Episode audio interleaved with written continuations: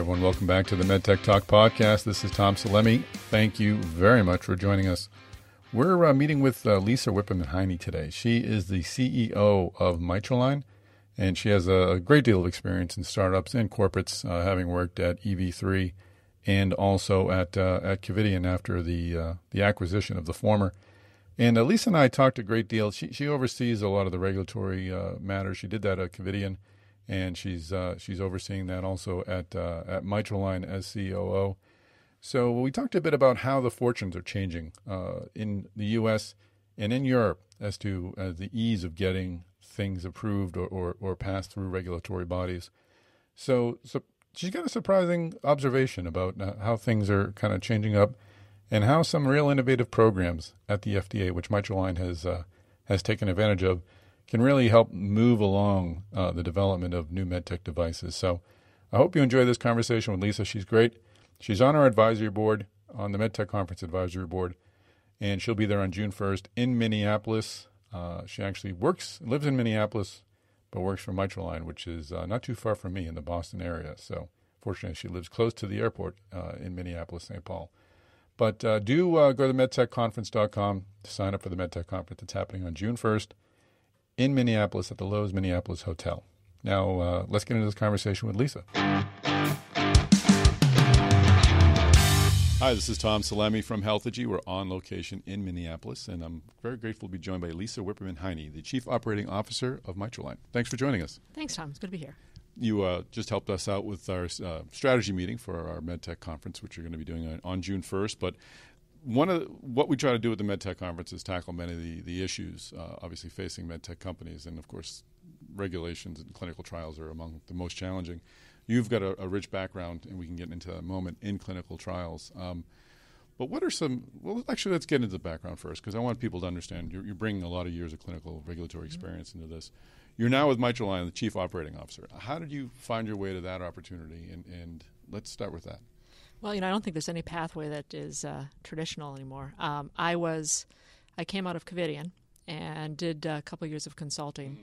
and worked with a lot of startup companies. I'd say probably 80% of my clients were startup companies, and Mitralign happened to be one of them. So I'd work with that C- with the CEO there as well as some other companies, and you know, as it were, with consulting, a lot of times you have opportunities come up from your clients, most of which you know I was pretty happy with consulting, but Mitralign, it, the technology was extremely compelling. And in a space, they have a transcatheter um, mitral and tricuspid valve repair technology, which is in a space where there's, there's just nothing there. Mm-hmm. And so to go somewhere where you can bring a technology like that to, to market, um, and it had a lot of promise, it, and, and then creating a, a different role and opportunity for myself to uh, work across a lot of different functions was a unique opportunity to uh, uh, have both those things. Now, Mitralign is outside of Boston, there where, where I am, and you're here in Minneapolis, right? So, how, how, do, how, are you working that out? Well, I, I live about uh, uh, nine miles from the Minneapolis St. Paul airport, so it works out really well for me. it's not, it's not so, a bad flight. Yeah, so I spend most time on site, but there's a lot of time out um, in the field as well. So, um, it's, you know, I think it's what's unique in our business now is you have a lot of commuters uh, and startup companies to try to develop the talent. In fact, I just hired uh, another um, commuter executive into the company. Let's get into your background a bit. You've, you've got a great broad experience in regulatory affairs. I'd like to share that with the audience. What, what programs did you work for? What companies? On, in what clinical trials did you manage? Well, I, I actually started my career in uh, sales and marketing uh, and migrated over to uh, clinical clinical trials. Uh, I always enjoyed science and answering the interesting questions, so just kind of fell into clinical trials, and along the way picked up health economics policy and reimbursement experience as well as uh, regulatory affairs experience. When I uh, I came to Covidien through the acquisition of EV3, and there I, I had responsibility for running all of uh, EV3's clinical programs at Covidien, uh, the role grew to the entire vascular um, business organization globally and under medical affairs, which included the clinical affairs um, group, but also physician training and education responsibilities, as well as health economics, policy, and reimbursement. It was a very integrated area of, of, um, of work where I got to cross pollinate um, some very interesting spaces that really fed into each other and fed into you know some of the very very highly uh, differentiated products that we had. So what that's a lot of uh, a lot of heavy material you're in charge of. What what was the number one sort of quality that does someone who manages clinical trials and regulatory affairs? What do you need to to have? Is it uh, I guess just a great attention to detail? Is it just multitasking? It seems like that's a that's a, a great uh, great deal of responsibility, especially a company like EV3 where you have so many different programs going on. I think really uh, what helped me a lot was to pay attention to what what were we trying to solve, what problem were we trying to solve. So as a business, what problem were we trying to solve, and understand, you know, from a physician perspective, the healthcare system, um, what were the value drivers, and then being able to look at it and answer those questions through the collecting of the of the data and the information. So really thinking about it as cross functionally of what are we trying to address, and then how do we go about addressing those questions. And then I think the the key is how can you address those questions without getting to, into a, a little bit of too much of a science exercise, to be able to actually execute on it in a timely manner to bring that product to market.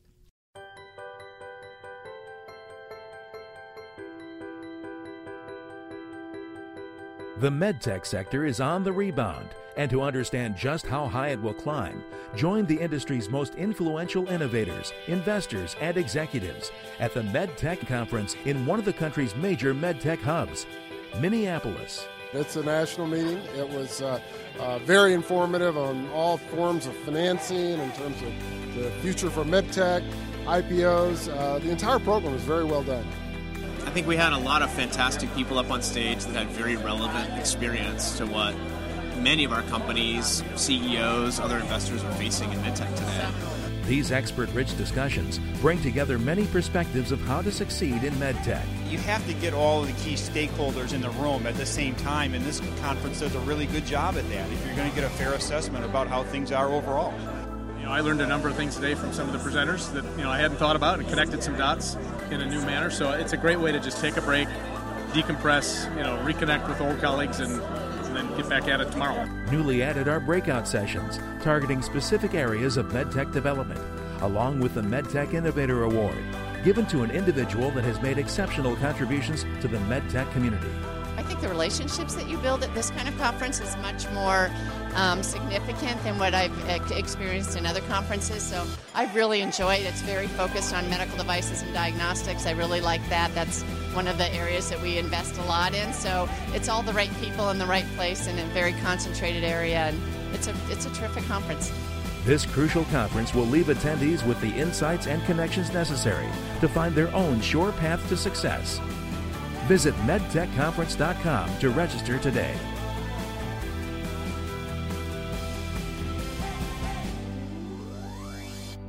So at Mitralign now, what sort of program? I know you're the COO, but you're probably still overseeing at least part of the regulatory. What, what, how many trials do you have going on there, and what are the challenges like with that company? Well, we were an early stage venture backed company, so yeah. we're in a pre market situation. We uh, have a uh, mitral. Uh, mitral product that is CE marked currently. So we've uh, at some point we're hoping to commercialize that. So there'll be a post-market surveillance study involved in that in Europe. On the tricuspid side, uh, we were the first company to complete an early feasibility study under FDA's new program for early feasibility studies in the cardiovascular space. Um, and on the tails of that, they offered up an opportunity to continue to enroll more patients in that and expand the program, which we have done now um, twice. And in parallel, we're working on our uh, CE mark study in Europe. So, how have things changed from the time you were working Covidien and EV3 before that to today?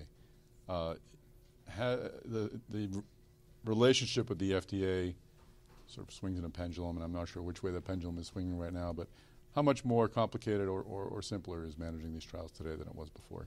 Well, I think the, the interesting paradigm shift that um, I've seen is I would have never thought that you could get a study, an early uh, you know feasibility study completed in the U.S. before you could get anything off the ground in Europe, and I think that's something very very new for us uh, in our space to do that, and to see the collaboration from both FDA and CMS in trying to work with companies to get to that point, um, and and be be effective.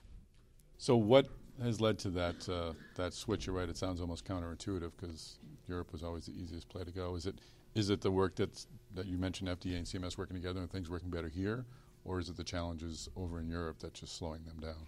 I think it's a combination of both. Mm-hmm. Uh, I think in the U.S., I remember back in my Covidien days when FDA was first talking about this early feasibility pathway. Uh, you know, it, it was. I don't think we thought that it was going to be this straightforward, and you know, I don't know what the experience has been for other companies, but for us, I mean, our approval, uh, literally, the FDA called us within a month. We were in front of them meeting. Um, we did a submission for the early feasibility protocol uh, under an IDE, and we had approval 28 days later. I mean, that's unheard of. Mm-hmm. Um, you essentially went from first discussion with FDA to first patient in in five months, and for a you know class three you know invasive medical device, that's uh, pretty significant um, in terms of time frame. So I would say, yes, from an FDA perspective, um, they were very collaborative. They were working to promote this program. They reached out to us. And then I'd say on the other side, in, in Europe, uh, the regulatory challenges in some of the geographies there have definitely ratcheted up mm-hmm. to the point where it's if you don't have some in-country representation and some people working with you, it becomes very challenging to actually navigate the changes to their systems. How how much more challenging are the clinical managing those clinical trials now with the involvement of CMS. It's just it, it is great to have them both on the same track and, uh, in in communication with one another. But it also would bring, I would guess, a whole new slew of uh, of, of concerns and questions that need to be answered to satisfy both bodies. Is is regulatory are clinical trials more difficult to manage now than they were before, or are they easier? I think yes and no. Uh, I think that the the challenge for us with our particular technology is when you're first, you're always breaking new ground. So there's you're, you're relying on surrogates for what's the FDA going to want, what's CMS going to want. I think some of the other things when you are the first to use a new program, uh, things like clinical trial reimbursement become a little bit more challenging to figure out because you know CMS instituted their new national policy on clinical trial coverage, and they had some very definitive ideas about not covering early feasibility, which presents a problem for a small venture-backed company with a, you know, a surgical, you know, a percutaneous surgical procedure. So I think being able to work with them collaboratively to solve those problems, you, are a little bit of a trailblazer. Um, so it does take some time and resources, but at the end of the day, I, would say that part of it has been surprisingly straightforward. On the flip side, being first um, with the technology, um, you know, it's it's learning and and making sure you're leveraging the right uh, experts in the field, uh, that you're um, asking the right questions in those early studies, that you're taking a deep breath and making sure that you're um, really know what you know before you go into your pivotal trial. And just finally, how is the medtech community in terms of supporting one another and sharing knowledge and experiences. There's are so many tricks of the trade that have that are being developed. There's so many things that are changing that someone else might have experienced before you. We've we've talked about this previously and in the meeting we just had. Is is the MedTech community a supportive community and, and our communications between executives like yourselves and your counterparts are those helpful in, in managing all these challenges? Oh, absolutely. I think we've got you know such an amazing amount of experience in this space and and uh, and um, to be able to pick up the phone and call people who've been there, done that, and to learn from their experience and hopefully not make the same mistakes or to ask the right questions up front. Um, and for me, a lot of it's about risk mitigation. So let's understand what the potential pitfalls and, and challenges may be.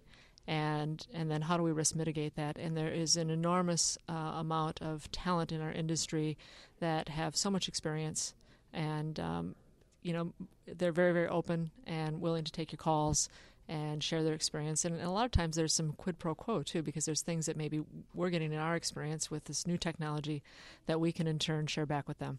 Terrific. Well, thanks for joining us, taking a few minutes today. Thanks so much. That is a wrap. Lisa Wipperman Heine, thanks so much for joining us on the MedTech Talk podcast. Interesting observations about sort of the changing of the regulatory fortunes in Europe and the U.S and look forward to your help on the MedTech conference. MedTech Talk podcast listeners, thank you for joining us. Do me a favor, give us a ranking. Just take a second, just give us a ranking. It helps other people find the podcast. Send us a comment. We'd love to uh, to see a comment on iTunes, or just email me tom at healthegy.com. That is the word health followed by the letters eg.y.com, and uh, be happy to uh, hear things we should be discussing on this podcast people we should be interviewing. We're trying to bring you folks who have unique insights on the challenges and opportunities in medtech and uh, want to make sure that uh, we're bringing you the voices that you want to hear. So, once again, go to medtechconference.com to register for the June 1st MedTech Conference, and we will see you in Minneapolis.